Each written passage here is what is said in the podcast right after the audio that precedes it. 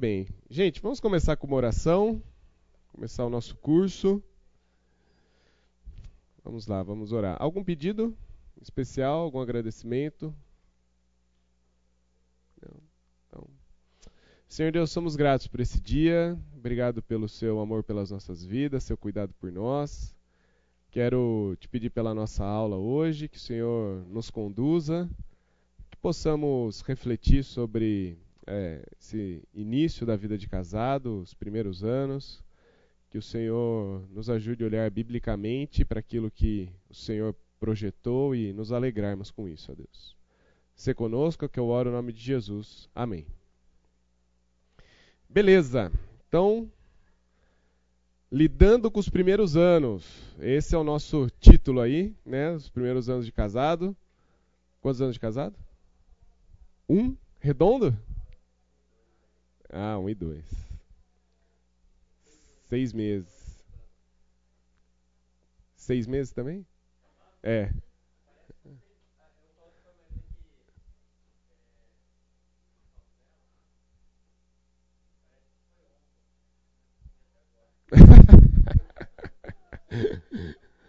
Quase sete, né, amor? Quase sete. Muito bem. Treze anos? Aí, ó. Bom. Fabi Fernando. 15. Então, são os mais mais experientes aí na, no curso.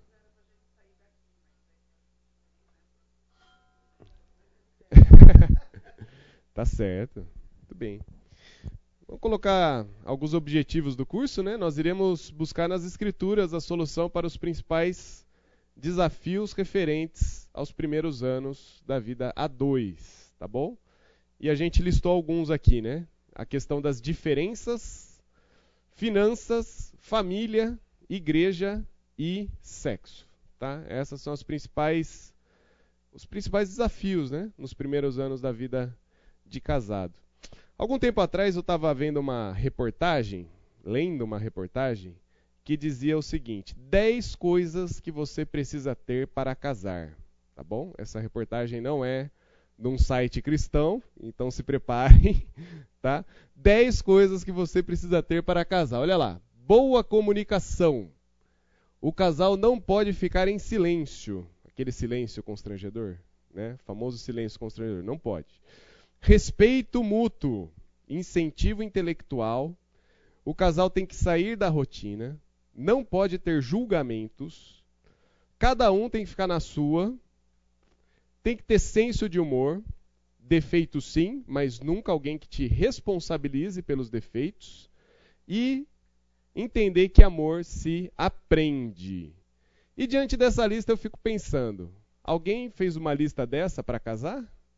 Ou pensou em algo assim para casar? O que, que vocês acharam dessa lista aí? Bacana? Tá boa? É isso aí? Precisa ter isso para casar?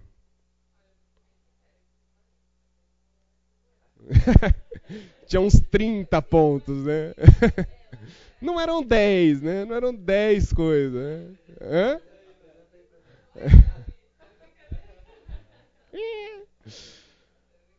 E aí, o que, que, vocês acham dessa lista? Tá boa?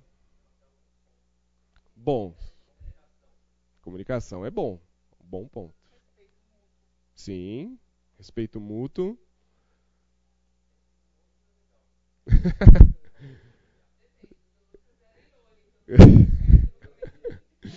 Começo não é muito bom, né? É... Agora tem algumas coisas que eu acho engraçado, né? Amor se aprende ou amor é uma decisão, né? Nunca alguém que te responsabilize. Olha, então, essa toalha molhada em cima da cama não é culpa sua. Foi você que colocou, mas não é culpa sua. Imagina? É mais ou menos isso, né? Ah, cada um na sua. É, essa é uma coisa que eu não consigo entender também. A pessoa resolve casar com a outra para ficar cada um na sua. Não entendi essa, essa daí, né? Eu acho que incentivo intelectual é algo positivo. A minha questão em geral fica na, no problema da lista em si, né? Será que esses são argumentos bíblicos para uma pessoa casar? Né? O que seria o casamento? Eu peguei a definição do livro Deus, Casamento e Família, dessa lista. Num site, uma reportagem que eu vi, estava assim: 10 coisas que você precisa ter para casar. E aí eu falei assim: opa, vamos ver. Vamos ver se é interessante, né? E aí tá aí, né? Sem julgamentos. São coisas que na nossa vida de casado, em geral, você tem que tratar, né? Muitas vezes, se o seu cônjuge peca contra você, ou se ele cometeu algum pecado, é importante você julgar biblicamente, né? não julgar simplesmente baseado num sentimento. Né? Uh, vamos lá. No livro Deus, Casamento e Família, ele define casamento como um compromisso sagrado entre o homem e uma mulher que é instituído por Deus e firmado publicamente diante dele, consumado pela relação sexual. E eu acho que essa é uma definição bem completa uh, e bem bíblica também, tá? do que é casamento. Primeiro que é sagrado, né? ele é instituído por Deus, por isso que ele é sagrado. Ele tem um valor, ele tem um peso. Quando você troca alianças, quando você uh, firma um pacto com seu marido, com a sua esposa, isso tem um valor. Não foram simplesmente palavras que você soltou lá, tá? Isso é, isso foi feito diante de Deus de maneira pública, né? As pessoas estavam presentes. Você fez isso de maneira civil também. Você foi no cartório, tal, assinou, né? E entre um homem e uma mulher, algo que tem sido muito, principalmente no último mês, né? Que nós vimos aí todas as campanhas e por aí vai, uh, onde casamento se define simplesmente como amor. Se você ama, você pode casar, né? Se é homem com homem, se é mulher com mulher, se é homem com cachorro, toda forma de amor é válida. Né? E, então, assim, até o, o significado de casamento tem sido, para usar uma palavra da moda, né? ressignificado. Né? Enquanto que Deus institui o casamento. Então a gente precisa olhar o que ele instituiu como casamento. Né? Ah, as marcas bíblicas de um casamento é permanência. Então o casal deve permanecer casado. Né? Então até que a morte de fato os separe. Uh, sacralidade, o casamento é algo santo, sagrado. Intimidade, aquilo que só os dois podem ter juntos e apenas os dois. Né? Mutualidade, então, é um pouco do que a gente vai ver hoje sobre diferenças e o casal se complementando um com o outro. Né? E exclusividade, sem terceiros interferindo no relacionamento. Tá bom? O nosso tema hoje é sobre. Gente, pergunta até aqui? Não? Tudo bem? Estamos na mesma página? Beleza. Muito bem, nosso tema de hoje é sobre as diferenças. Provavelmente, quando você começou a namorar a sua esposa, né, era tudo maravilhoso. Talvez você tinha uma, né, aquela, aquele, aquela borboletas no estômago, né? Aquele negócio maravilhoso. Olha lá, o rapaz abria a porta do carro para você, né? Dizem que você só abre a porta do carro por dois motivos: ou o carro é novo, ou a pessoa, a namorada, é nova. Né? Depois você nunca mais abre a porta do carro. É... Vocês vão ao cinema pela primeira vez. E aí, que filme vocês vão assistir? E aí vocês ficam meia hora falando. Escolhe você. Não, escolhe você. Não, você primeiro. Não, você primeiro. Tá bom. Vamos assistir o Massacre à Serra Elétrica? Que ótimo. É lindo. Adoraria assistir o Massacre à Serra Elétrica com você. E os dois vão ao cinema a primeira vez, né? Ah, vamos tomar um lanche depois? Vamos. Ela dá uma mordida no lanche e entrega para você e fala: "Pode terminar para mim? Eu não aguento mais". Aí você fala assim: "Uau, que incrível". Eu, ela come pouco. Eu vou ter dois lanches agora. É com ela que eu vou me casar, né? É com ela que eu vou me casar. Aí vocês se casam. Ah, não, esqueci um detalhe. Você olha a roupa dela e fala assim: é uma princesa. E ela olha o seu estilo e fala: é lindo, maravilhoso. Vocês se casam, né? Vocês se casam e um monstro da fome surge. Ele estava. Mal você sabia que ela comia em casa antes de sair com você, né? Agora vocês estão na mesma casa e ela não para de comer. Ela perde o super, hiper, mega lanchão e manda ver no lanchão ainda que é o seu, né? Você fala, meu Deus. você, fica torcendo, pede esse aqui que eu quero comer o resto. E não, ela come tudo, né? Vamos assistir um filme? Vamos. Vamos assistir Velozes e Furiosos 25? Que isso? Acabou de sair um drama maravilhoso. A gente vai chorar do começo ao fim. Drama? A gente assistia Massacre à Serra Elétrica. Da onde virou drama, né? É... E o estilo? A roupa, né? Um pouquinho já desgastada, né? Você só tem roupa xadrez? Essa foi a frase da minha esposa para mim, quando a gente casou. Você só tem blusa xadrez, né? Então, eu fiz engenharia agrícola, né? Então, a gente é tipo uma norma cultural, né? É, xadrez com listrado não combina. Poxa vida, eu não sabia disso, né? Então era calça listrada, blusa xadrez, não combinava. Fui descobrir isso depois de casado. Então você casa e fala assim: Meu Deus, o que, que aconteceu? Tudo mudou, né? Tudo mudou. Aquele lanche que sobrava não sobra mais. Aquele filme que a gente gostava tanto de assistir mudou, agora a gente assiste alguns dramas, né? É... Aquelas gentilezas, né? Vou abrir a porta, com licença, por favor, muito obrigado. Sai daqui, vai para lá, né? É... E até a roupa, né? Mudou. Até seu estilo mudou. Essas são diferenças que você percebe logo que você casa, mas tem outras que vão crescendo ao longo do tempo. Vamos viajar ou não vamos? Vamos ter filhos agora ou não? Vamos receber gente em casa ou não vamos? Estamos atrasados? Por que, que você não faz assim, assim, assado? Por que, que você não faz do meu jeito? Por que, que você não é do meu jeito? Né? E essas diferenças começam a crescer. Eu acho que eu não estou falando nada absurdo aqui, certo? Perguntas até aqui não? Não? As diferenças elas são comuns, porque a gente passa a morar junto, a gente passa a ter tudo em comum e você tinha uma vida antes de casado e agora você tem que se adaptar a essa nova vida de casado. Quando a gente tinha um ano e meio de casado, eu e a Naila, a gente foi para o Pará estudar no seminário, para onde depois a gente iria uh, para Paulo Afonso. E, e, a gente lá tinha uma matéria que se chamava uh, é, comunicando o evangelho transculturalmente. Então, como pregar o evangelho em diferentes culturas. E lá a gente fez um teste cultural, né? E a gente achou assim, poxa, nós dois somos do estado de São Paulo. Eu sou de Campinas, ela é de Limeira, né? Nós dois ah, praticamente tivemos tempo aqui na nossa igreja, né? Aqui na fonte. Eu não acho que nós somos tão diferentes assim em termos de cultura. Até que a gente fez o teste e percebeu que a gente morava com pessoas. A gente era de uma cultura diferente, totalmente diferente. Né? Muitos valores que a gente tinha, né? Uh, que eu tinha, a Naila tinha o oposto de mim. E não eram poucas as vezes que a gente brigava exatamente por causa desses valores que a gente achava conflitante. Uh, eu vou querer fazer esse teste com vocês. Para quê? Para vocês identificarem algumas dessas diferenças. Elas não são necessariamente pecados, tá bom? Elas são uma lista de valores bem culturais, de fato. É a cultura que você nasceu, que você cresceu. Identificar essas diferenças foi muito importante para nós, né?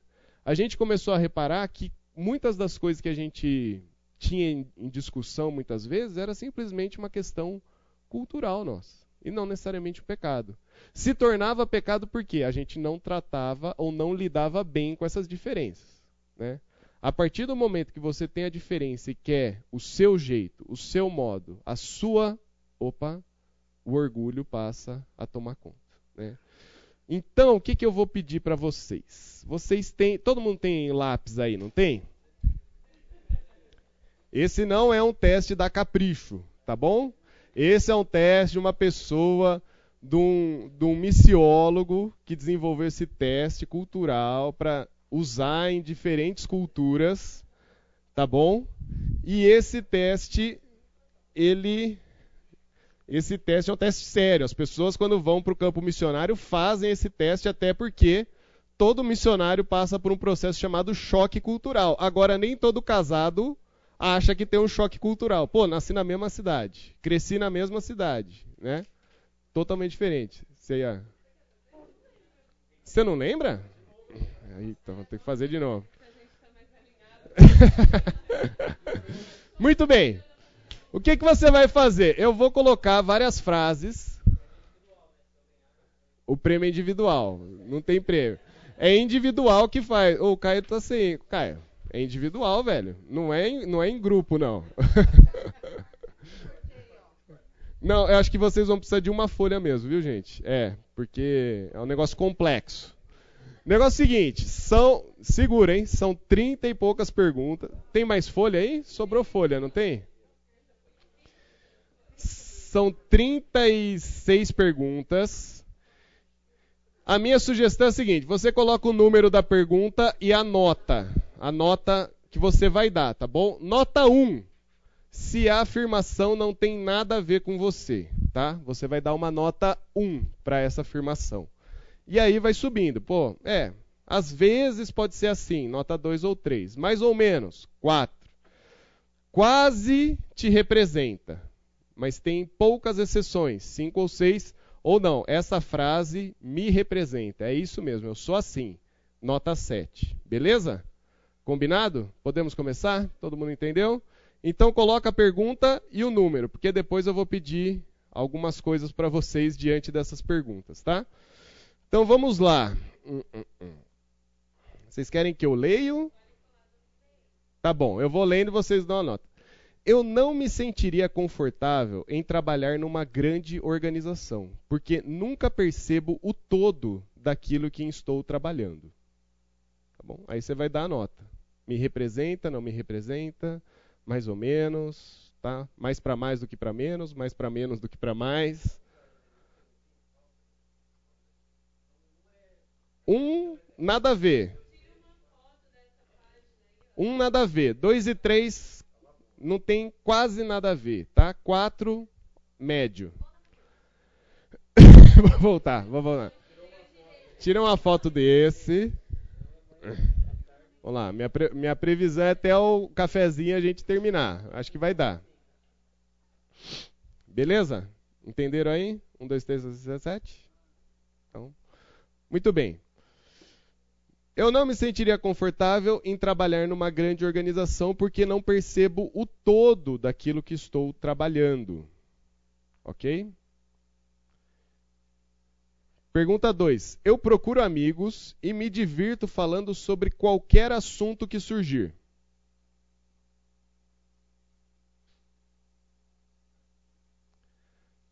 Pergunta 3.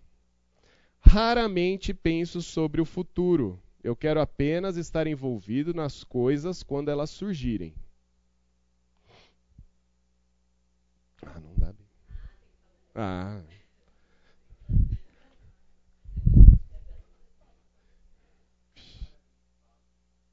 Então, agora já. Eu sinto que as coisas são cer... ah, eu sinto que as coisas são certas e erradas, brancas e pretas. Discussões em áreas cinzas me deixam desconfortável e parecem comprometer a verdade.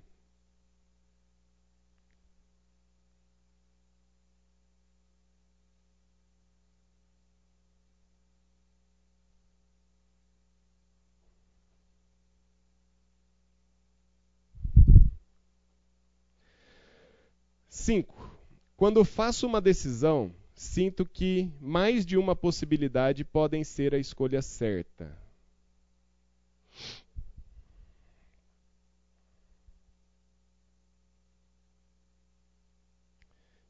Quando estabeleço um alvo, eu me dedico a alcançá-lo, mesmo que outras áreas da minha vida sofram com o resultado disso.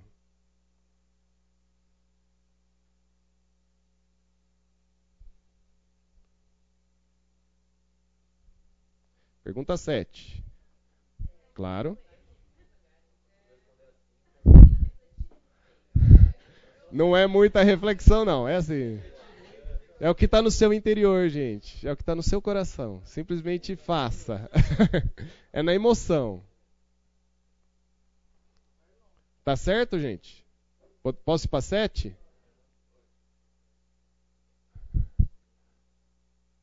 Sete.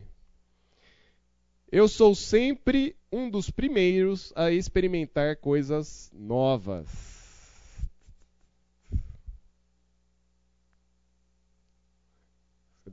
Sou eu? é nota 1 ou 7 Pergunta 8. Eu tendo a me associar somente com pessoas que estão no mesmo status social que eu.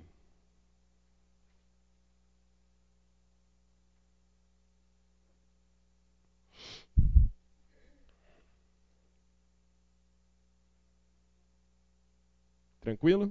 Posso passar? Todo mundo já fez a 8? Encaro o tempo como um bem muito precioso. Eu valorizo muito.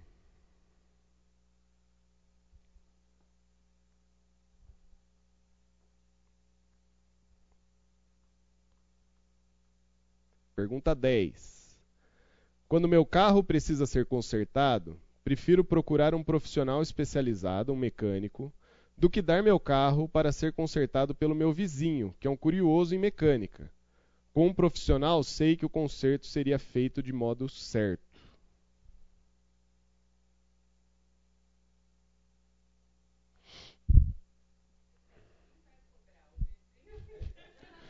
É só, não é sobre dinheiro essa, não é sobre dinheiro.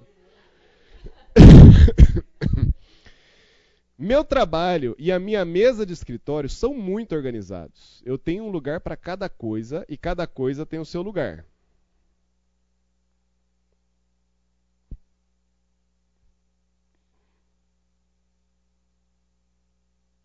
Pergunta 12.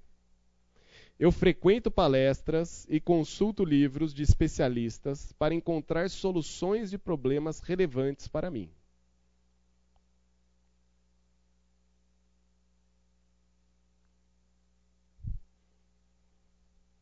Todo mundo já fez a 12? Já? Pergunta 13. Se me oferecessem uma promoção no trabalho que me levasse a mudar de cidade, eu aceitaria mesmo levando em conta meus relacionamentos com pais e amigos.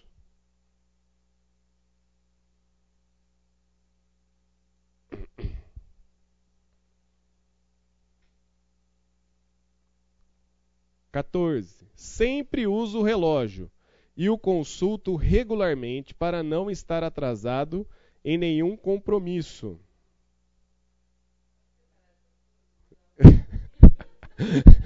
isso. Eu fiquei pensando exatamente isso. Tem gente que usa o relógio, que tem relógio, né? Tá no pulso. Tá? 15. Eu me sinto muito frustrado se alguém me tratar de acordo com um estereótipo, algum rótulo.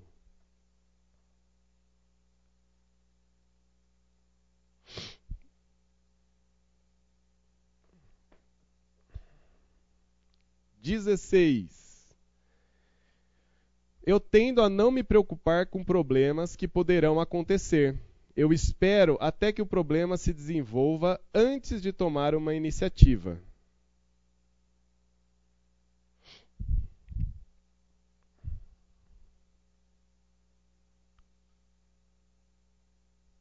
Beleza? 17. Quando estou esperando na fila, tendo a começar conversas com pessoas que não conheço.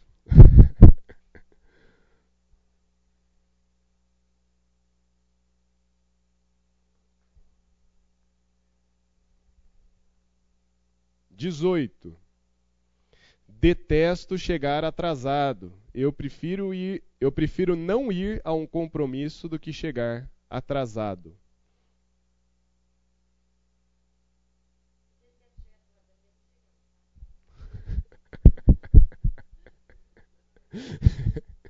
para dar mão. 19. Fico chateado com pessoas que querem encerrar uma discussão, especialmente quando esta pessoa pressiona o grupo na direção de uma tomada de decisão sem todos terem tido a chance de expressarem suas opiniões.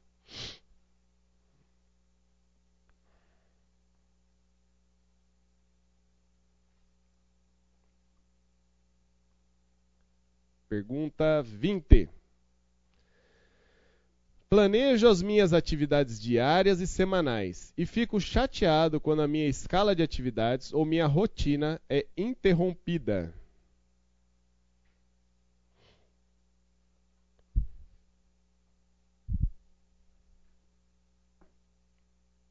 Beleza?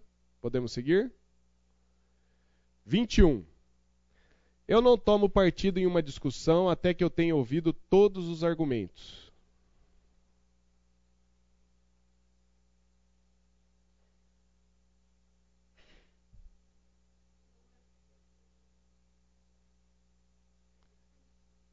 Vinte e dois. Completar uma tarefa é quase uma obsessão para mim. Eu não fico contente até que eu tenha, até que eu termino o que estou fazendo.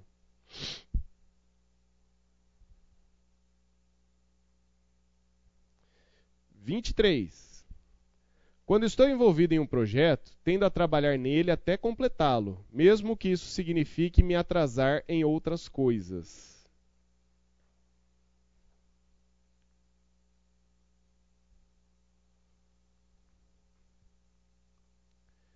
24. Eu só como em lugares públicos selecionados quando estou fora de casa. Em lugares em que eu possa me assegurar da qualidade da comida e de que as opções são do meu agrado.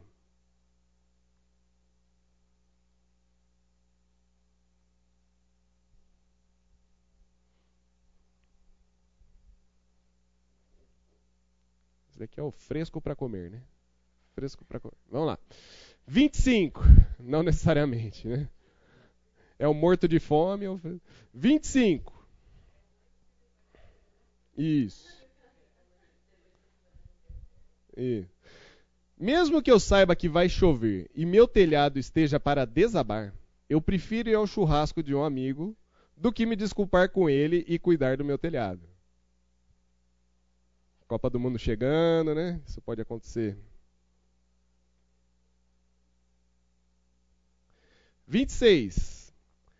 Uma vez que o padrão da gramática portuguesa está disponível a todos, todos devem se esforçar para usar a gramática corretamente.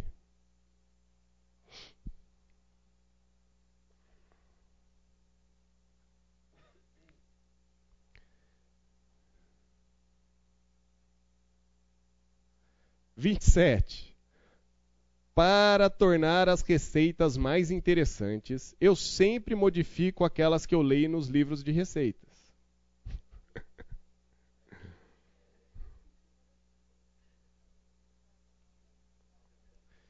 Vinte e oito. Eu falo com os outros sobre meus problemas e lhes peço conselhos.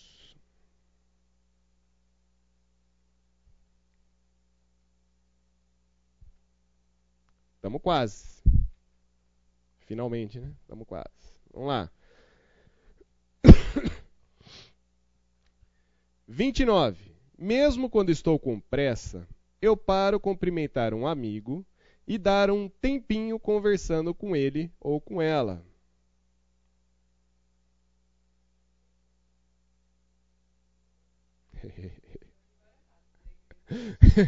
é o famoso. Hoje a gente vai embora rápido para casa. Seu Irso indo embora e a gente lá. Vamos lá. 30. Eu estabeleço alvos específicos para o que quero realizar nos próximos cinco anos.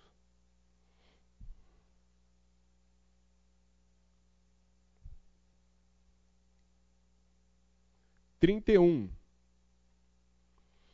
Eu gosto de estar ativo com muitas coisas para fazer, de forma que a qualquer hora eu tenho algo em mente, algo que possa escolher fazer.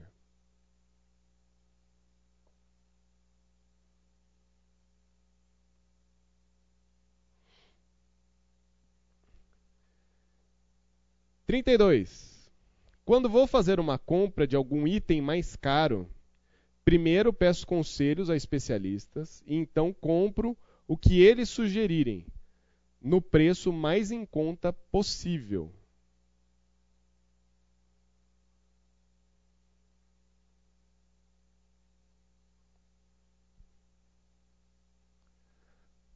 A última sessão agora, hein? 33. Eu gosto de examinar algumas expressões artísticas para, entender, para tentar entender o que o artista pens estava pensando e o que estava querendo comunicar.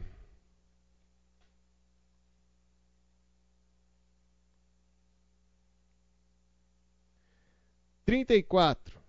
Eu me sinto frustrado e desconfortável quando uma discussão termina sem uma resolução clara acerca da questão em jogo e ninguém ganha o argumento.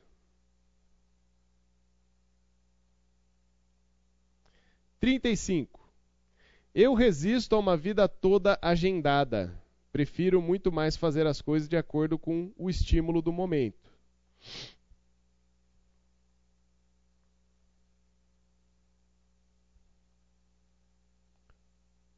36. Quando estou dirigindo uma reunião, quero iniciar e terminar na hora marcada.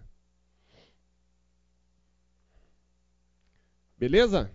Todo mundo completou aí? Perfil? Ótimo. O que, que a gente vai fazer agora? Agora. Talvez a gente consiga fazer uns dois desse antes do intervalo. Você vai pegar a pergunta 9, 14, 18, 20, 33, 36 e fazer uma média dela, tá bom? Média, para quem não sabe, é a soma e divide pelo número aí, tá bom? Então são cinco perguntas, divide por 5. Então você pega a pergunta 9, a nota que você deu, aí você soma as notas e divide por 5. E depois você vai pegar as perguntas aqui de baixo, ó, 3, 19, 23, tal, tal, tal, tal, tal, tal, e dividir por 5, beleza? Então você vai ter uh, duas, duas médias de notas aí, tá bom? Então vamos lá. Deixa eu ver a minha.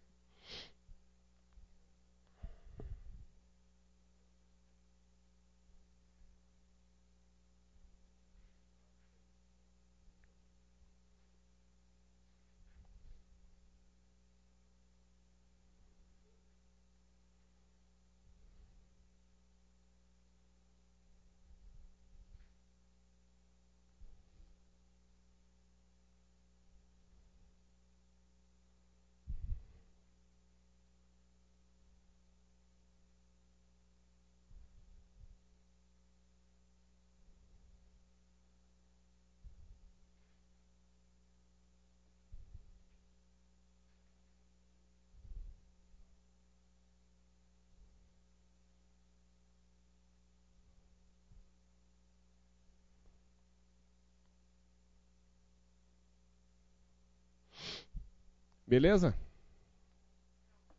Não?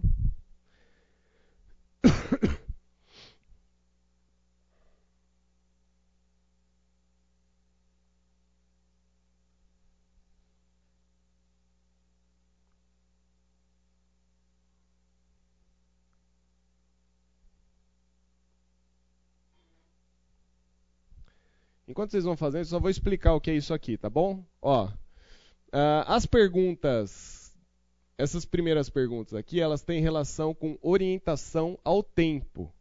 Então, o que é orientação ao tempo? A pessoa está preocupada com horários e compromissos, tá? E talvez ela possa ter uma grande preocupação com isso. Então, quer chegar no horário, quer tal, tal, tal, precisa terminar no horário. A questão de horário é muito forte para essa pessoa, enquanto ah, o oposto disso seria orientado ao evento. O que, o que seria isso? A pessoa não é tão preocupada com os horários, mas com o que está acontecendo, com as pessoas envolvidas, com gastar tempo. Né? Tem pessoas que gostam de gastar tempo, conversando, jogando papo fora, tal. É diferente da pessoa que, cara, a gente está 10 minutos nessa, nessa nesse teste aqui, será que não vai ter mais nada hoje? Será que só vai ser o teste? Que hora a gente vai embora? Sabe um negócio assim? Pessoa preocupada com o tempo e a pessoa preocupada com o evento. Poxa, que legal, estamos na IBD, papapá, papá. Certo? São duas, dois modos muito diferentes de pensar. Se você, por exemplo, pegar uma cultura alemã, a chance do alemão estar tá aqui, ó, nessa área aqui é muito grande. Um alemão é extremamente rigoroso com o tempo, tá?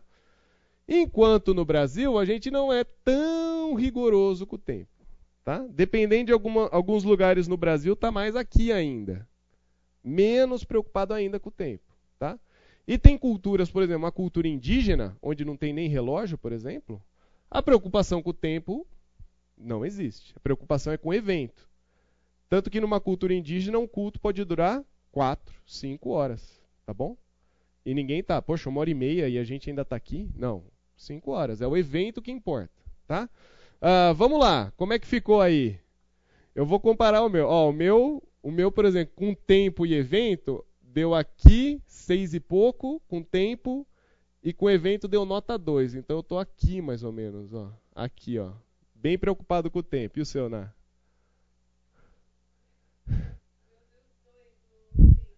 Isso. E o evento? Não, acho que você, fez a conta certa aqui? Não é possível. Mas tudo bem, você está aqui, ó.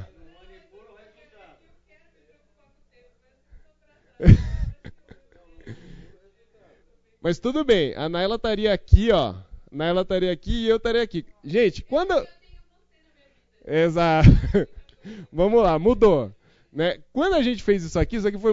Bom, isso daqui é um, o primeiro teste, tá? A gente ainda tem mais três aqui. Mas isso daqui foi muito interessante pra gente, porque a, a gente brigava constantemente por questão de tempo, tá? Constantemente. Às vezes. Às vezes volta. às vezes volta. Mas alguém deu muito diferente aí? Tempo e evento não? Ou tem alguém que ficou bem equilibrado assim? Bem equilibrado?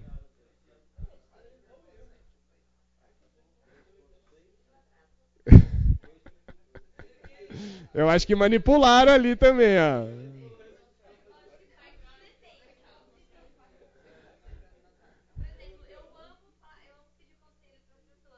Mas não é essa a pergunta. É, é entendi.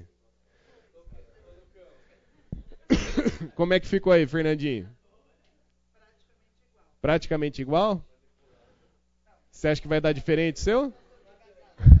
Não, você acha que vai dar o diferente seu da Isa? Vai. Vai dar diferente? Eu acho que ali foi manipulado, ó. Acho que alguém ali manipulou a, as respostas também, ó. É, ali manipulou, ó.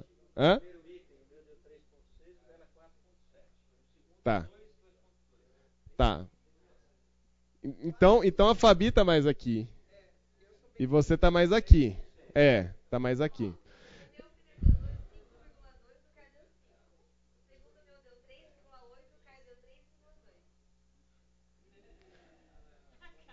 Tá bom, tá bom.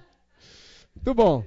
É, eu fiquei. Quando, quando, a gente discutia sobre isso, eu lembro que uma, uma das questões que eu, que eu coloquei foi o seguinte: será que Jesus era alguém voltado a tempo ou ao evento? Hã? Ele era aqui, né? Ou ele era aqui, ó? Eu não vejo Jesus atrasado. eu, eu, eu, eu, lembro muito da história da mulher samaritana. Por exemplo, ele não se atrasa, né? Ele está ali no lugar certo. Ele se atrasou para Lázaro? É, ele se atrasou para Lázaro. Por outro lado. ele estava focado no evento. É. Por outro lado, eu fico pensando assim, esse evento da mulher samaritana, ele não chega atrasado, porque ele chega para conversar com ela. Porém, você não vê assim, Jesus, preciso resolver logo essa questão para ir embora. Ele gasta tempo com aquela mulher. Você vê o começo da conversa, poxa, parece que a conversa não vai dar em lugar nenhum, né? Você está jogando papo fora, mas ele também tinha uma preocupação com o evento, com a coisa certa, né? Então Jesus é bem assim mesmo, 7.7, né? 7.7. Ele está lá em cima, né? Ele consegue equilibrar bem as duas coisas, né? Ah, e a gente que tende... Agora, vamos para o intervalo. Depois a gente continua.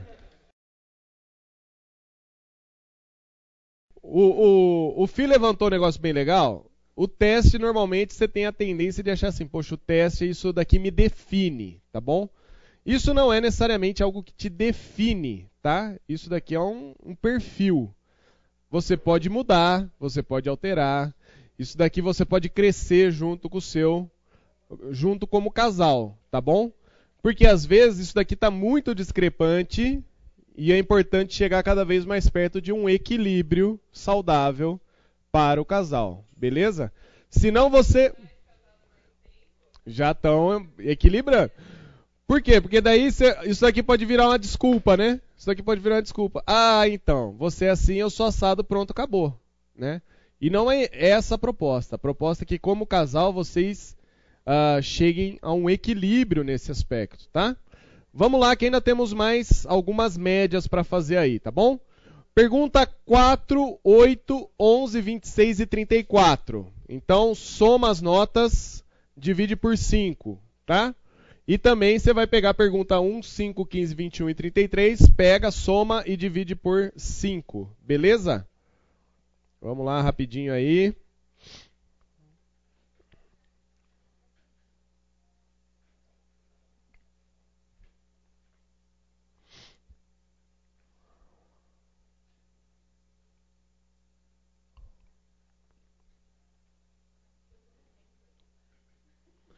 Passamos, passamos.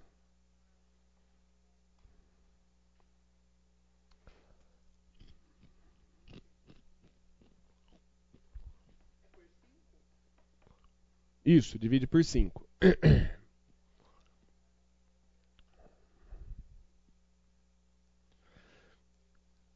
O que, que a gente está avaliando aí, tá bom? O modo de pensar, tá?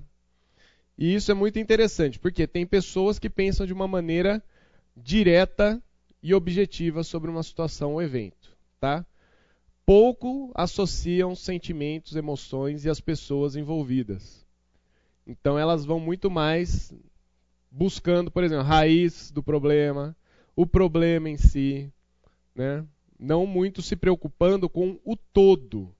Enquanto a pessoa que tem um pensamento mais holístico, ela está preocupada com o todo, né? Passado, presente, futuro, as pessoas envolvidas, as opiniões das pessoas, os sentimentos das pessoas, tá? Enquanto no de cima a pessoa é muito mais direta, muito mais objetiva. Aconteceu X, resolve X, pronto, acabou. Ficou triste, ficou. Ficou feliz, ficou, não tem problema. Ah, mas a pessoa não foi ouvida, não tem problema, tá? Foi X e pronto, acabou. Agora o outro é uma pessoa que se envolve muito mais de maneira integral, tá? Com tudo que está envolvido. Então, eu, por exemplo, estou muito mais aqui, ó. É preto no branco, direto e reto, tá? Mudou um pouco, né, amor? Um pouco menos. Não? Conversa em casa? Brincadeira. A Naila, já, você já é mais aqui, né? A Naila pensa mais no todo, as pessoas envolvidas, o que aconteceu antes, né? Um pouco mais do, do contexto. Quem mais já fizeram as médias, não? Já? E aí?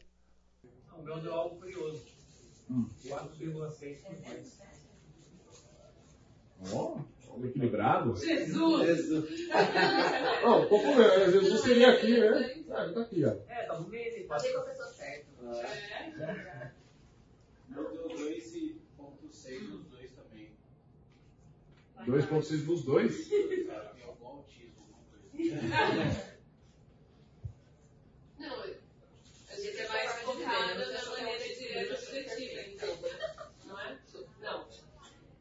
Não, peraí. As duas médias deu 2,6. Ah, equilibrado. Tá na 13 dos dois. O meu deu 4 e 6. 4 e 4, 4 e 6. 4 e 4. 4,6. 4 e 6. Deve estar um pouquinho mais pra cá. Direto. 2 e 6, 2 e 6, é, estaria aqui. Eu dei 2 e 4. 2 e 4. Mais aqui, holístico. O meu deu mais aqui. Mais alguém que deu diferente? Como é que deu? 4.8, 3.6 deu. Mais aqui. Mudou 5,5.6 e 3.2. Também aqui? Muito bem. Beleza. Segunda média aí para fazer, ó. Soma, divide por 5 nas perguntas 4, 10, 12, 24 e 32. E depois as outras perguntas ali divide por 5, tá bom? É. 4 é importante. Quem respondeu negligente. A 4. Sinto que as coisas são certas e erradas. Não gosto de áreas cinzas. Direcionada à crise.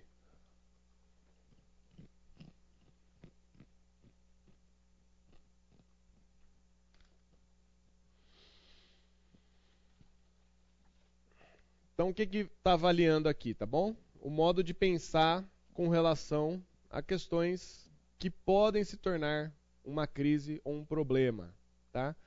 Então, tem pessoas que são mais direcionadas a prever problemas e crises. E essa pessoa seria uma pessoa diretiva, tá?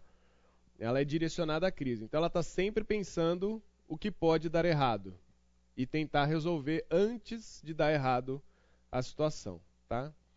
Ah, a gente tinha um amigo que era muito aqui, né? Ele previa tudo que poderia dar de errado, as piores situações possíveis, né? Isso era bem difícil, porque previa muitas coisas que estavam além do, do que poderia, certo? Oh, saiu.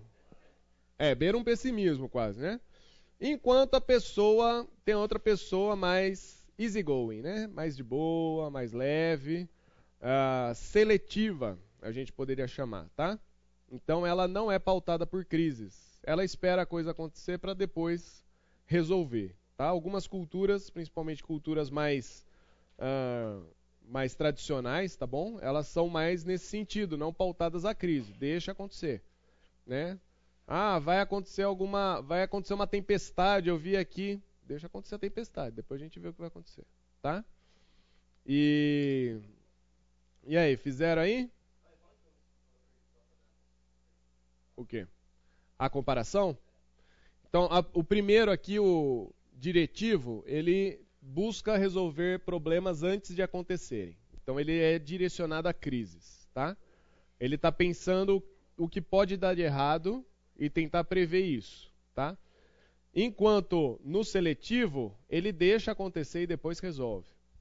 O exemplo do, do autor aqui, ele era missionário numa tribo indígena no Pacífico, ele é um americano, ele viu que ia vir um, uma tempestade, nunca antes aconteceu. Então, o que, que ele tratou de fazer? Tratou de fechar a casa dele, de preparar para a tempestade, o furacão poderia piorar, então ele foi, separou mantimento e tal. Enquanto isso, ele avisando o povo daquela tribo que ia vir uma tempestade muito grande. E o povo da tribo falou: tá bom. Beleza, vida que segue. E o povo da tribo nem aí com a crise do cara. O cara se preparou para a tempestade e o outro povo, o povo lá não. A tempestade veio, trouxe danos e o povo simplesmente seguiu a vida. Vamos reconstruir agora. Né? Então tem gente que é mais focado na crise, em prever a crise, tentar resolver uma crise que vai acontecer, enquanto as outras pessoas é deixa acontecer e depois a gente vê, tá bom? Não, mas a minha dúvida, ó, é. não é pautado por crises. O meu deu 3,8. O 3,8 está mais perto do, da resposta. Isso não se parece comigo, não? É, então. É. Entendeu o que dizer? Os números representam ainda a tabela, a tabela inicial. Isso. Isso. Então tá certo. O, meu, o, meu o, seu, o seu não crise deu 3.8. É, quer dizer que eu não. Aqui. E o outro ponto? Deu não, mas quanto? assim, eu não sou um pautado por crise. Aí eu falo, isso não tem nada a ver comigo. Tem menos a ver com você. Isso. O outro deu 5,6. Então, daí você estaria aqui, ó. Então você é mais focado na crise do que. Não. Tá? Não, é, você foi focado em prever. Prever a crise. O meu deu igual os dois. Igual? É, o meu deu 6,2 e 6. O meu deu mais pra crise. Deu quanto? 6,2 pra, pra crise e 6. E 6? É paranoia. Um pouquinho, mas aí. Ele, não, ele, ele é assim. Ah, meu Deus, vai vir uma coisa. Ah, deixa acontecer. Não, vai vir, vir. Ah, não, não, não, não vou. É.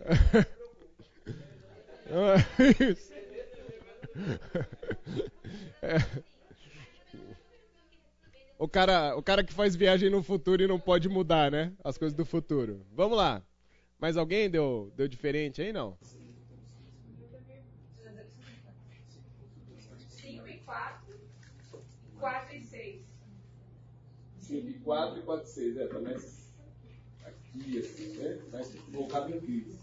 Talvez na nossa cultura isso é mais pra cá, né, gente? A gente normalmente é mais, mais focado em crise, né? É, é. Tá bom? Não, falando nossa cultura aqui. Campinas, estado de São Paulo. Vamos lá. Esse daqui, eu e a Naila somos muito diferentes nesse, tá? E é o último, último teste aí, tá? Tarefas ou pessoas. Então, novamente, soma aí, divide por 5. 7, 14, 21, 28. Faz isso.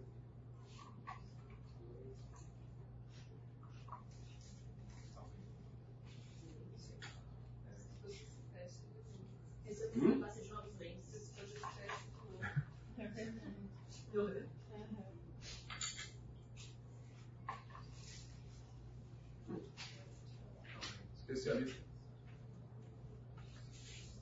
Né? Aí.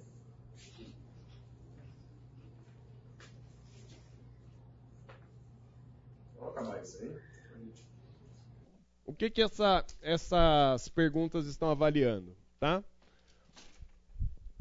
Ah, no primeiro caso, a pessoa é orientada à tarefa. Isso significa que ela é um pouco mais individualista e seu pensamento está muito mais em completar tarefas, tá? Fazer as coisas do começo ao fim. Ah, o foco tem que estar em realizar tarefas. Enquanto a segunda pessoa é muito mais relacional. Seu pensamento está muito mais em ter tempo com as pessoas e não necessariamente com as tarefas. Tá? Um exemplo, tá bom? Quando eu estava fazendo mestrado, eu entrava dentro da minha sala, da sala lá de casa, me fechava lá, e se eu pudesse, talvez eu não sairia daquela sala até terminar tudo que eu precisava. De vez em quando a Naila entrava e falava assim: Que tal você ir conversar com o vizinho lá de baixo? Assim.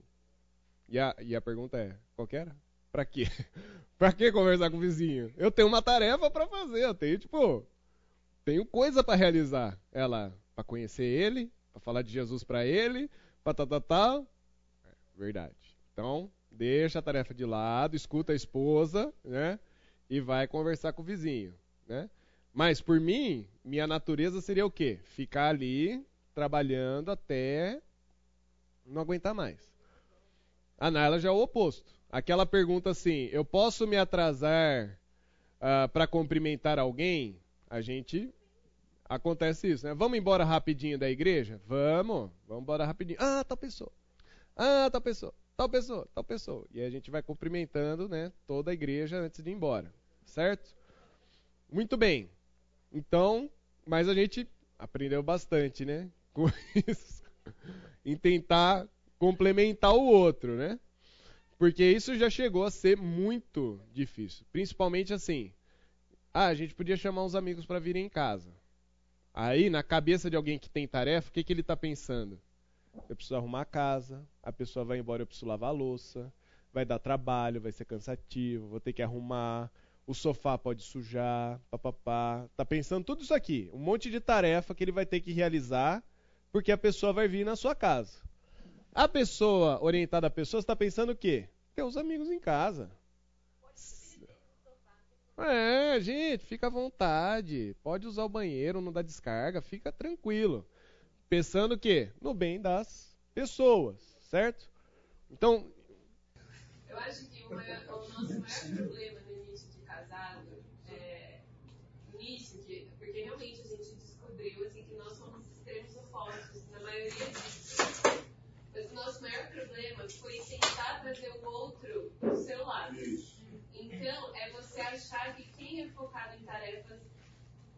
Normalmente, quem é focado em tarefas olha aquilo como mais santo. Não, mas Deus se agrada mais de mim, porque, afinal de contas, eu estou querendo cumprir aquilo. E quem é focado em pessoa, eu estou pensando, lista- lista obviamente, tá atrás, Deus é mais relacional do que alguém focado em tá tarefas atrás. como você. E então, o nosso maior problema, normalmente, estava em a ver com, em a ver com isso. É, tipo, tentar trazer o outro Uhum. para o seu lado, porque você acaba achando que, com certeza, Deus se agrada muito mais de alguém generoso do que eu, do que alguém econômico como Lucas. Só que a gente entendeu, e especialmente no Pará, que é, é igual ele falou, Jesus era voltado para quê? Para as pessoas ou para o tempo? Ele era focado para as tarefas ou para o relacionamento? Ele era um perfeito equilíbrio. E existe a beleza dos opostos porque vocês podem alcançar o equilíbrio juntos. Às vezes nem sempre é bom ter gente os sete dias da semana em casa, né?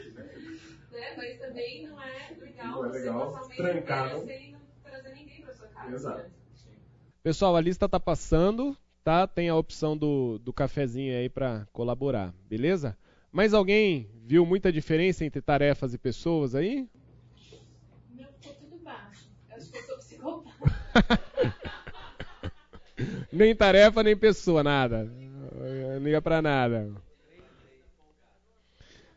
Depois essa, essa, essa lista precisa ser refeita, viu? Eu tô achando que. Eu acho que o pessoal ficou pensando. Foi isso que eu falei. Gente, a- a as perguntas lá atrás não é pra ficar pensando muito, tá? Se você pensa muito, você pensa assim: ah, mas depende. Se eu tiver com a blusa amarela esse dia, eu não vou. Não, não é blusa amarela, é normal. Você vai ou não vai, né? Beleza. Mais alguém? Tarefas e pessoas? Meu tarefa lá em cima. Mas assim, eu pelo menos aprendi a organizar minha rotina, minha agenda, para dar espaço para pessoas. Uhum. A gente é não precisa. Tem alguma coisa errada nesse casal aí. né? Tem. Eu acho que eles estão colando um do outro. O que, que você pôs aí? Tal, tal. É, beleza. Muito bem, gente. É. Não é interessante que Não tem perigo, então. Eu sempre me penso como tarefas. E daí o seu exemplo de, tipo, vamos considerar pessoas, é, o Bruno é o tarefas da casa, no caso, ele, nossa, vou ter que lavar louça, não sei o que, não sei o que lá. E a pessoa, não, vamos chamar a gente. Aham. Então, talvez não seja em todos os Uhum. momentos, entendeu? Sim, eu sou a pessoa que assim, não, a gente tem que ir embora porque eu tenho que fazer almoço. Aham. Da igreja, não dá pra você conversar com todas as pessoas. O Bruno, não, eu quero conversar com todas as pessoas possíveis. Mas depende muito do momento, né? E, tipo, cada, Da situação, cada claro. situação é, é- acaba sendo um pouco diferente. Uhum. Sem dúvida.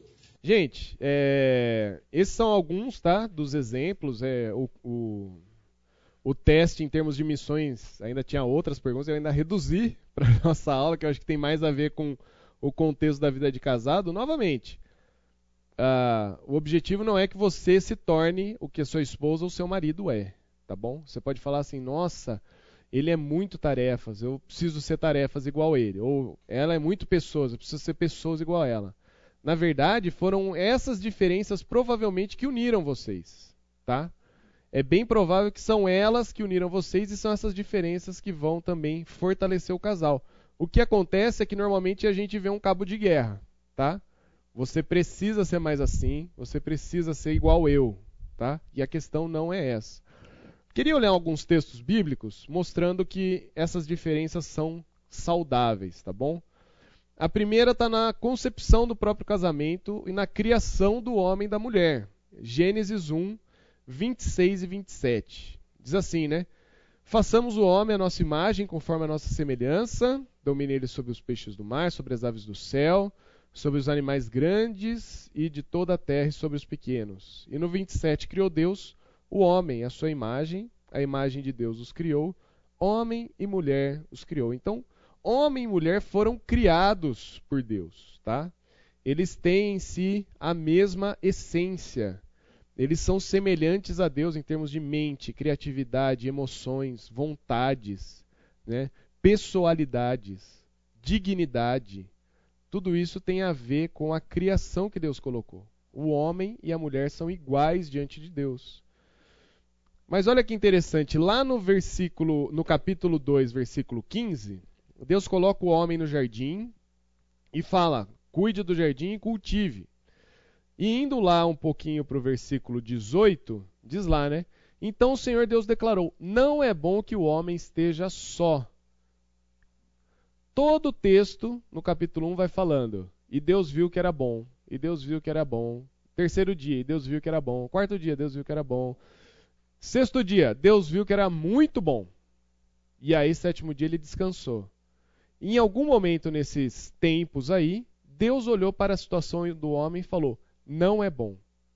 Não é bom o quê? Que o homem esteja só.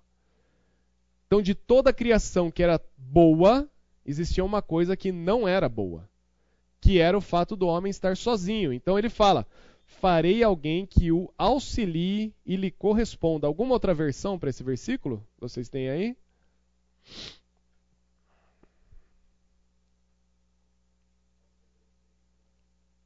Auxiliadora idônea, né?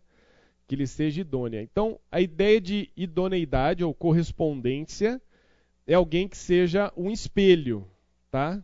Não seja igual, mas que pareça com você, né? Então, fisicamente, né? Todos aqui já sabem, homens e mulheres não são iguais fisicamente, né? Temos as partes íntimas diferentes, né? E também vocês viram o teste agora. Até o modo de pensar muitas vezes é diferente do homem e da mulher. Por quê? Porque Deus está criando alguém que lhe corresponda e que lhe auxilie, que ajude na hora difícil, tá? Ah, o termo auxiliar ou auxiliadora nos nossos dias é muito deturpado, né? É, você fala assim, o que, que você é? Eu sou auxilior, auxiliador de. Aus, aus, eu sou auxiliar de cozinha. O que, que significa? Significa alguém que está bem abaixo na cozinha, né? O cozinheiro mais baixo da cozinha. É, eu sou auxiliar de escritório.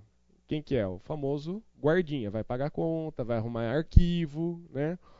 Mas a questão não é essa. A questão do auxílio aqui, essa palavra auxílio, é usada para a mulher, com o papel da mulher, e as outras vezes que ela é usada é para o, para o próprio Deus, como aquele que auxilia o povo na hora da batalha. Então, Deus está criando alguém que vai ser parecido, mas oposto do homem, com um papel muito bem determinado de ajudar esse homem nas tarefas que ele tem de estar presente com ele na luta que ele tem, na batalha que ele tem, de estar junto com ele.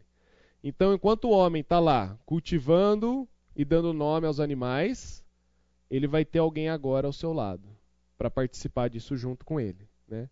Ah, que vai ser diferente dele. Então, Deus criou homem e mulheres iguais, mas também diferentes. Faz sentido isso para vocês? Beleza? Então tá bom. Versículo 20: Assim o homem deu nome a todos os rebanhos, as aves e os animais selvagens. Todavia não se encontrou para o homem alguém que o auxiliasse e correspondesse. Olha só, Deus já tinha percebido isso. E chega esse momento, depois dele dar nome a todos os animais, que ele também percebeu. Opa, né? Olha lá, tem um cabrito e uma cabrita. Mas eu não tenho a minha cabritinha. Vamos dizer assim. Eu não tenho a minha cabritinha. Não tem alguém que me corresponda, que me que está acontecendo? Né? Alguém que me ajude. Então, fez o homem dormir, cair em sono profundo, e com a costela que havia tirado do homem, o Senhor fez a mulher e trouxe a mulher para ele. E aí tem uma declaração, um poema, né? Esta sim é osso dos meus ossos e carne da minha carne, será chamada mulher, porque foi, porque do homem foi tirada. Né? Então ele percebe, Deus criou algo especial e único para mim. Né? Ela é diferente do que eu sou. Ele está olhando, os dois estavam nus no, nesse momento aqui no jardim. Então ele logo percebeu: ela é diferente de mim. Mas ela é idônea, ou seja, ela corresponde ao que eu sou. Ela é a mesma espécie do que eu sou. Ela é feita de osso, de carne, igual eu sou. Né? Ela, então ela é parecida comigo, mas diferente. Ela me complementa. Essa é a ideia, tá bom? Então, e aí vem um texto base né, para a questão do casamento, que é o homem deixará pai e mãe, se unirá à sua mulher e eles se tornarão uma só carne.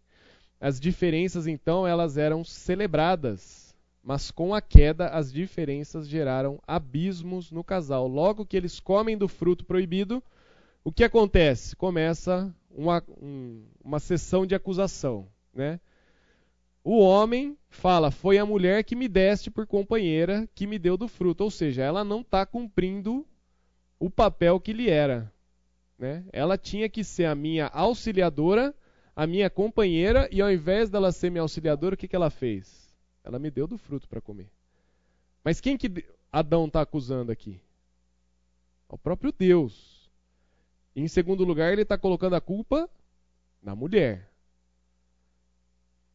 E agora a mulher também coloca a culpa na serpente, que é a criação do próprio Deus também.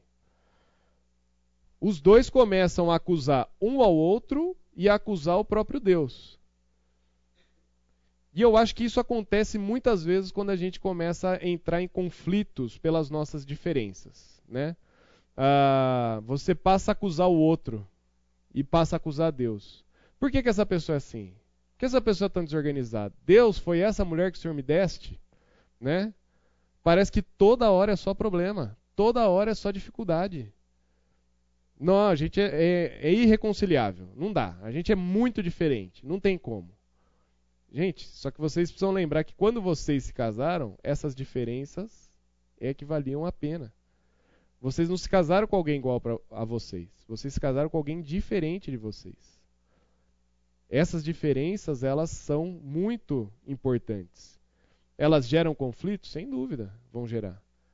Gera adaptações, geram diferenças, mas isso faz com que vocês cresçam. Deus não criou Eva para ser Adão.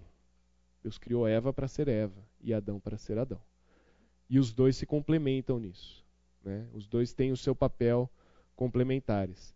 Enquanto para a mulher foi dado o papel de auxiliadora, para o homem foi dado a ordem: não coma do fruto. E a questão é: será que esse homem também cumpriu o papel dele ao deixar a mulher dele comer do fruto? Né? Então, essa acusação também acaba caindo sobre o próprio homem. Opa, espera lá. Você tinha um papel aqui: não deixar comer do fruto. E você comeu do fruto. Mas foi a mulher? Foi, mas você comeu do fruto. A culpa do pecado é de Adão. Né? Lá em Romanos a gente vai ver isso. A queda, em, a, a queda faz com que o pecado entre no mundo, entre no coração humano, né? E agora a gente tem isso. Né? Então, toda vez que você tiver uma discussão na sua casa sobre essas diferenças, aliás, toda discussão que você tiver na sua casa, ela é fruto disso aqui, ó, da queda. Né? Se nós não tivéssemos pecado, nós não teríamos essas discussões. É por causa do pecado que é no nosso coração que a gente tem a discussão. Se uma pessoa se atrasa, você pode ter duas atitudes com isso. Uma, amor, estamos atrasados. Como é que eu posso te ajudar? Posso facilitar alguma coisa? Posso trazer alguma coisa para facilitar a gente chegar no horário? Ou vamos acordar mais cedo e chegar no horário? Beleza, essa é uma. A outra é, pelo amor de Deus, hein? Décima oitava vez esse dia que você está atrasada. Que tal comprar um outro relógio, um que vibre, para você? Percebe? Uma, você trata com amor, com carinho, com respeito. Você entende a dificuldade muitas vezes de uma situação e vamos trabalhar junto isso? A outra é, eu aponto o dedo, foi a mulher que você me deste, né, Senhor? Olha lá, atrasada de novo. E agora, o que, que eu faço? Em Cristo, porém, nós podemos ver as diferenças como algo bom então, se a gente terminasse simplesmente na queda, a gente todo mundo seria desculpável aqui se quisesse separar do seu marido da sua esposa. Ah, ele é diferente de mim, então tchau, acabou. Tá bom? Mas não. As diferenças são boas. E a gente precisa lembrar que em Cristo ele faz novas todas as coisas. Ah, Olha que interessante, apesar desse versículo estar tá num contexto maior do que o do casamento, maior por quê? Porque ele está tratando da igreja como corpo de Cristo, ele trata que assim como cada um de nós tem um corpo com muitos membros, e esses membros não exercem todos a mesma função, assim também em Cristo nós, que somos muitos, formamos um corpo e cada membro está ligado uns com os outros. Paulo está falando aqui do contexto de igreja. Cada um na igreja tem a sua função, a sua tarefa. Cada um na igreja tem um dom para ser usado para a glória do Senhor. Ninguém tem um dom igual ao outro. Ninguém tem a mesma função. Cada um é membro do corpo. Tem gente que é dedo, tem gente que é pé, tem gente que é braço, tem gente que é cabeça. Cristo é o cabeça, né, no caso. Mas cada um vai ter a sua função no corpo de Cristo. A única questão é que dentro do corpo de Cristo, cada um com a sua função, o Senhor não está falando isso daqui não presta, não quero. Você é diferente. Eu quero duas mãos esquerdas nesse corpo. Eu não quero mão direita. Oh, não. Você precisa ter uma mão direita, você precisa ter uma mão esquerda. Você precisa ter um pé direito, um pé esquerdo. Você precisa ter uma perna, um joelho, né? Se cada um no corpo de Cristo tem a sua função, dentro do casamento cada um também tem. Nós somos diferentes, tanto no contexto do corpo de Cristo quanto no contexto de casa. E a questão é que em Cristo a gente não, precisa, a gente não está preso ao que a queda fez. Mas a gente pode trabalhar também espiritualmente essa questão. Como é que a gente trabalha? Primeiro, casal, casado, crente no Senhor Jesus Cristo, depende dele e deve confiar nele todas as coisas. As diferenças que vocês vão ter, que algumas foram identificadas aqui, devem ser tra trabalhadas para a glória do Senhor, assim como todas as coisas têm que ser para a glória do Senhor. Muitas vezes a gente tem que avaliar se o que nós queremos ao apontar o erro ou a diferença do outro é simplesmente uma questão de orgulho. Eu quero do meu jeito, da minha maneira, na hora que eu quero. Ou será que vocês têm que trabalhar isso? Tá bom? Uh, terminando aqui nosso, nosso tempo, celebrem as diferenças. E eu acho que essas são algumas dicas interessantes. Antes de entrar nisso aqui, eu queria contar um, um caos nosso, né? Ah, começo de casado, você já sabe qual é. É o do Potterware. Ah, é Potterware porque não era Tupperware, não, era pote mesmo, sabe? Pote. A gente foi, recém-casado, fomos ao mercado, mercado não, fomos na loja, na Le Biscuit. Opa, corta isso do vídeo depois. Ah, é, fomos na Le Biscuit e fomos lá comprar um pote para levar comida no trabalho. Legal. Chegamos lá. Vamos escolher o pote. Vamos. Peguei um pote. A Naila pegou outro. Ela olhou qualidade e eu olhei o preço. Óbvio. Falei assim: esse daqui é um pote bom. Vamos gastar três reais nesse pote. Não, Lu, olha aqui, esse plástico aqui é muito melhor, tem uma tampa que abre aqui, tal, tal, tal, o ar sai, é, é um real, sei lá, 50 centavos. Dois reais mais caro? Nossa, né? Dois reais mais caro? Cinco reais no pote? Não, vou levar esse aqui de três. Não, esse de cinco é melhor. Esse de três é mais barato. É só para colocar comida. Não, mas esse aqui você vai colocar no micro-ondas. Começou. Pá, pá, pá, pá. Até que vem aquela frase. Pega o que você quiser. Tá bom. Peguei qual? Que eu queria. Óbvio. Orgulho tomando conta. Peguei o que eu queria, o de três reais. Fui no caixa, paguei o pote fomos embora para casa e você acha que o problema ficou no caixa. Óbvio que não. Chegamos em casa e começamos a discussão sobre o assunto. Opa, pera lá. Por que, que você pegou esse pote? Porque ele é mais barato, mas ele não era bom. Mas esse daqui é mais barato. E aí começa. Você sempre escolhe as coisas mais baratas, você não preza a qualidade. Não, mas você não está certo. Você tá... Começou aquela discussão. Né? Porque você é muito mão de vaca e você é muito gastona, e aí partiu, saiu da esfera pote para a esfera acusação pessoal. Você é mão de vaca, você. Aí, aí como é? é? Você é igual sua mãe. Isso. Você fez a mesma coisa no nosso primeiro encontro, que você não quis comprar, comer salada. Eu não queria pagar 20 reais numa salada. Onde já se viu? E aí começa, né? E aí começa tudo voltar. Gente, quem, quem vocês acham que estavam certo nessa história? Nenhum dos dois. Nenhum dos dois. Né? Se você for ver, cada um tinha um ponto de vista com relação ao pote. Tudo bem, não é toda a situação que você vai ficar horas debatendo, né? Vamos levar qual? Não, escolhe você. Não, escolhe você. Vamos sem pote hoje, vamos sem pote, né? E vai embora para casa sem o pote. A grande questão é que nós temos visões diferentes sobre o mesmo assunto. E com dinheiro, principalmente, nós tínhamos muitas diferenças. Né? Eu mais reservado, para não dizer mão de vaca. e ela mais generosa, para não dizer gastona. Né?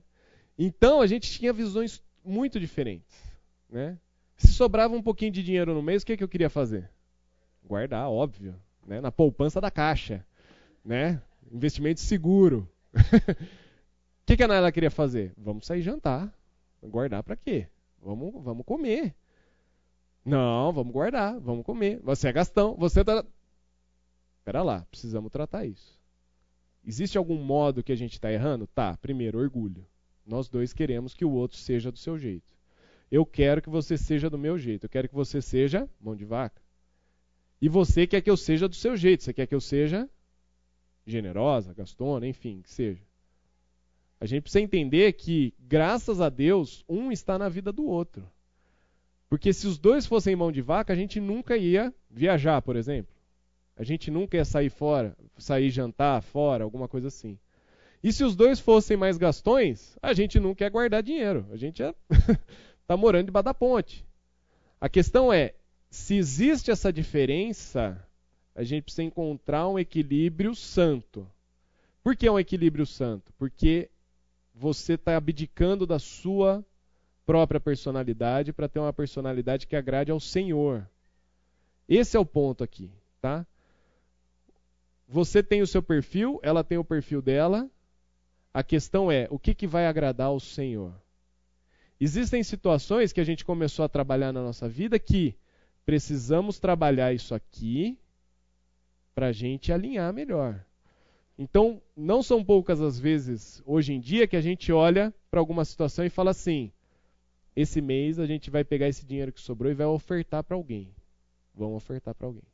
Não, esse mês a gente vai guardar. Ou esse mês a gente vai jantar fora. Esse mês não vai dar para fazer nada. Esse, tudo isso por quê? Precisamos alinhar para algo que agrade ao Senhor. Algo que os dois estão pensando bem. Ah, você precisa ir. Falta só, só esse slide aqui, tá bom?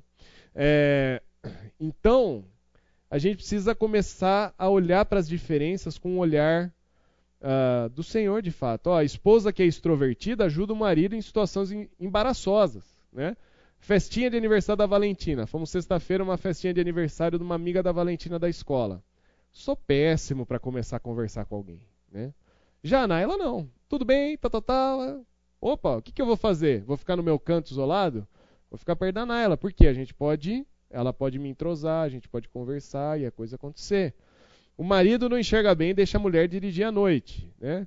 A esposa que tem um sexto sentido aguçado aconselha seu marido em negócios duvidosos, até amizades duvidosas. Né?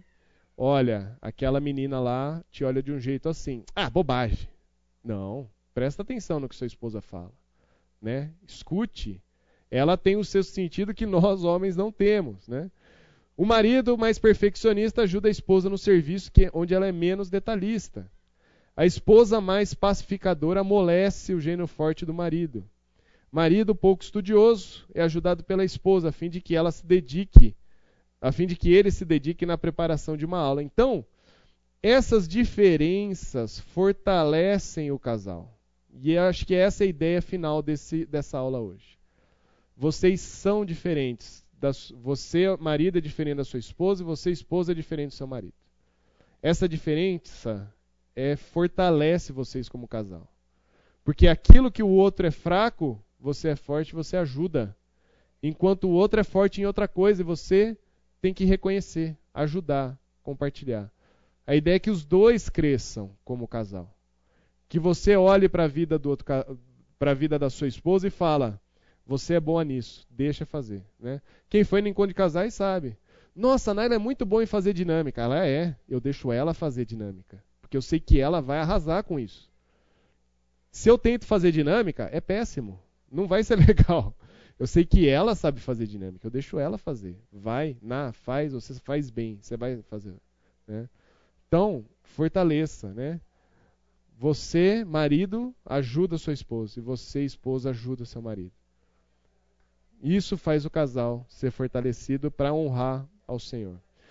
Beleza, gente? Perguntas, dúvidas, considerações? Uma consideração só. Muito triste quando você vê a separação que o advogado escreve na peça, né? Diferenças irreconciliáveis. Por isso que se separaram. Uhum. As diferenças deveriam unir, elas são. Exatamente. E eu acho que é isso, você vai criando um abismo tão grande, né? E, e é orgulho, né? É um orgulho. Você vai criando um abismo, abismo tão grande, você fala assim: não, essa pessoa é muito atrasona na minha vida, né? Prefiro ficar fora da vida dela do que a gente trabalhar isso. E é muito triste de fato. Olhar irreconciliáveis, olhando para as escrituras, a gente não consegue ver isso, né? De fato, a queda teve uma solução. Logo, as nossas diferenças têm solução também. Né? Muito bem, vamos orar? Senhor, agradecemos o dia, agradecemos porque homens e mulheres foram criados diferentes para a honra e glória do Senhor. Nos ajude, a Deus, a vermos essas diferenças e trabalharmos elas para honrar o Senhor no nosso casamento. É isso que oramos, em nome de Jesus. Amém.